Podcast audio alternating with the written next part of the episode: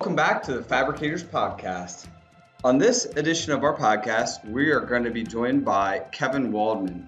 Kevin Waldmann came to Secturasoft from another organization that focuses on automation and movement of material, which is a perfect timing to join in at Secturasoft with all of the current fabricators, laser manufacturers, and job shops moving to automated load and unload systems He's a great individual to have on board, and we're really excited to have him on the Fabricators podcast. Let's dive in. All right, guys. So, welcome back to the Fabricators podcast. Uh, this time we have Kevin Waldmann with us. Kevin Waldmann is the sales manager for Sectura Fab. Um, he's with uh, a coworker of mine who came from the automation industry, um, came outside of the industry, and I thought he would be a great guest here this week to discuss the differences that he sees in this industry versus the industry that he was in uh, previously, to talk a little bit about automation in the fabrication industry, and to just explain what he sees as changes in automation, and maybe even a little bit about how COVID um, has affected automation. You know, a lot more people are having skeleton crews inside of their fabrication shops. Um, and maybe they want to have uh, you know some remote automation going on um, so that they can do things like sheet loads, sheet unloads, moving from press brake to press brake, um, and doing more with less individuals on the shop floor, and also having more individuals working from home and how that you uh, may want to monitor some of these automated uh, tools. So, Kevin, thank you so much for joining us here on the Fabricators podcast. Um, I thought maybe we could do kick things off. Can you give us a little bit of background about where you were before uh, Secturasoft and also give us a little bit about um, your role at the other organization and uh, when you transitioned and made this move over to Secturasoft. Sure. Yeah. Thank you for having me, by the way. Um, so I came from a background of factory automation. Um, I worked for um, a company called Fastems. Uh, what we did was we created pallet handling systems um, for um, mostly machine shops, um, bigger machine shops. Um, but, uh, but yeah, so we we created pallet handling systems. Um, my duties there were um, it, was, it, it, kind of it was kind of spread wide there. I did um, I was a manager of the parts department, so I was I over I oversaw all of the parts sales, um, parts shipment, all of the logistics of everything. Um, I also had smaller duties such as you know logistics of um, you know trade shows, um, getting our getting our demos to trade shows and things like that. Um, I also did some customer service as well. So if uh, you know a customer had a had a machine go down or something like that, I would be able to assist them with that. Um, but uh, but yeah, so that was when I when I started there. That was kind of my introduction to the automation industry. Um, I learned a lot being there. I learned a lot about not only the automation industry but also uh, fabrication industry as well. So it was nice to to have a good uh, have a good starting point that kind of helped me with my career. Um, and like I said, I learned quite a bit. So so yeah, I joined uh, Secturasoft back in May of this year. Um, got on board. Brad helped me out a lot, and uh, I've had uh, quite a bit of fun and learned quite a bit already. So very cool. Yeah. yeah. Well, and I know that you were talking about like the palletized handling and different handling of, uh, I guess, is it kind of like material movement? Is that mostly what Fastems focused on?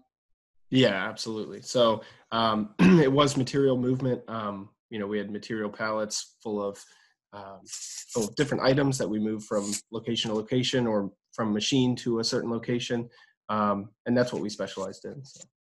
Yeah, very cool. And so when we take a look at uh, the industry that we're in now, the fabrication industry, you know, what do you see as um, some some things that carry over? Obviously, what we're seeing much more than I've ever seen in this industry uh, is more automation. So when I first started, you had you, you may have some suction cups that move some materials. There was, uh, I know, this old thing called a river system that uh, Mitsubishi started off with, and basically what it was a load and unloader.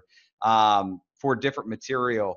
But now I'm seeing uh, much faster load and unload because of these fiber lasers that are coming into play, where they're moving material much much faster. Um, you know, when you when you look at Fastems and the changeover to this industry, was there a time that you remember at Fastems that that changeover happened, or you know, what was the biggest focus? Was it to move material as quick as possible, as accurate as possible? Um, what was kind of the outcome of the material movement inside of Fastems? Because it was much more in the um, automotive space and things like that, if I'm not mistaken. And so it was much more accurate, much more efficient than a lot of the the job shops that we're going into now. But it seems like the job shops are catching up. So I guess what was the goal of a lot of the customers from Fastems when they would install these systems? Um, like you said, it was it, the main goal was to to be as efficient and as quick as possible. Um, so they, you are correct. We did automotive, uh, a lot of aerospace. Um, that was, I would say, our majority of our customers were aerospace, um, aerospace oriented companies. So um, yeah, it was the, the main goal was to get their items as quickly from you know their location to the machine, um, get it cut and bring it back to a certain location or bring it back to a different machine, um, and that that was the main goal. So okay, and what is the what were some of the hurdles that you saw customers have when they implement these systems? So if you were sitting here as these fabricators, so uh, in that industry, it seems like those guys have had a lot of experience with these automated systems. So they knew what to watch out for. They knew what to expect. Um, you know, long implementation cycles or what types of material to look for or what type of machines to look for. As fabricators start growing and they start going into this material handling, um, so so a lot more customers now are looking at material handling than ever before because of these fast machines, because these skeleton crews. So, what type of gotchas do you think that they need to look out for? And what would you recommend for these guys as they're going and looking at material handling, load unload type platforms? Um, the main thing I would say is kind of just um, to try to do your research before you before you invest. Um, there were a lot of customers that we had that you know had invested quite a bit of time and money into these systems, um, but didn't really take the time to learn them. And what that caused is, although it is supposed to be an automated system, there's obviously going to be some sort of, um, you know, man operated aspects to it. And they only had certain people that could do that. And if those people were out, then, you know, they were kind of left high and dry. Um, so I would say the main, I guess, gotcha um, would be to to uh, inform yourself, uh, to do some research, and um, to kind of be able to have a, a variety of people that are able to um, use your system that you have. So. Yeah, and that's the same thing. Um, you know that me and you experience today, right? Is where we go in and somebody buys our solution, and uh, they don't want to put the time to implement it correctly, but they want correct outcomes. So basically, what you're saying is make sure that you educate yourself, making sure that you educate others inside your organization, so that your uh, your outgoing expense actually means something, um, and you have some gain yeah. from it. exactly. Yeah. Yeah. No, that's uh, uh, a great point. Now, when you were there um, at Fastems, you know, in the automation um, side of things, and now you're transitioning over to this side of things, what's is there a big difference that you see, or do you see, you know, where Fastems was, or where where they were, their customers were 10 years ago? Is that where you're kind of feeling that our customers are now, where they're making that transition into more automation, and you kind of see the same pain points? Yeah, actually, that's exactly what I'm seeing. Um, so a lot of the companies, I mean, a lot of the bigger companies that we sold to, they had, you know, they had a pretty good foundation. They were, they were, uh, you know, up and running pretty well uh, by the time that they invested into a, uh, you know, pallet handling or automation system. Um, but a lot of the shops started very small. They started as small job shops um, or machine shops, and they've grown, um, you know, gather enough capital to invest into something like this. Um, and I, have kind of noticed that with um, you know a lot of our customers. Um, it's kind of our software. I think what it does is it takes you the next step up. So um, you know any any sort of automation that you can do is going to make your process a little bit more efficient. Um, it's going to make it a little bit quicker. It's going to require less people, so it's going to in turn save you money while making you more money. Um, and I, I, I, think that that's exactly how um, the majority of our customers over at Fastems uh, how they started off as well. So. Yeah, very cool. And then outside of Fastems, you know, now that you've made the transition over into the fabrication um, sector, obviously you were in the fabrication sector before, but you're working more on the logistics, how to move material around the shop, and now you're dealing with um, people inside of the shop. You know, when it comes to not to just kind of keep harping on this whole COVID pandemic, you know, we keep talking about it every time that we we have a conversation, but around this whole situation what what do you see? Do you see with this automation more people uh, wanting to work remotely, more automation coming in? You know, if you if you had a crystal ball and you were looking forward, what do you uh, foresee? Because one of the reasons why we wanted to bring you on board was because of your experience in this automation sector, because you were already ahead of where most of the fabricators were today that we're working with. Um, and so we really think that that bringing you in and bringing in your uh, knowledge is going to help us set up for the future. Um, so as we move forward and you see more automation, I, I keep see, hearing people saying that this fabrication side of things just kind of, or this whole COVID thing uh, for the fabrication just kind of kickstarted them into the more automated sector.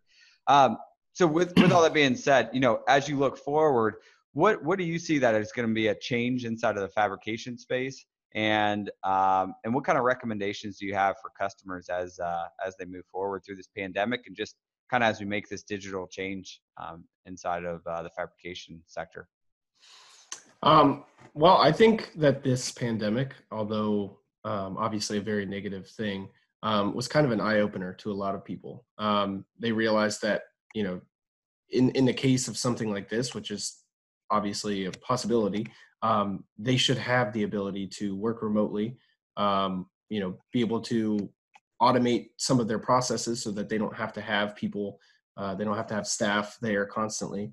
Um, and i think that this this year is going to develop a much higher need for automation in quite a few companies. So um, i think that you know the ability to run not only a skeleton crew but also lights out uh, if they could run you know almost 24 7 um, eh, obviously there's going to be some cases where that's not a possibility but if that is that's that's that's going to uh, it's worth the investment. And i think that not only is it worth the investment um, for safety uh, for the safety aspect but also for the ability to um, get more work done in a 24 hour span. So um, i think um, advice wise i would say that although automation might seem frightening to some people that you know have worked as a as an estimator or something like that for 30 years.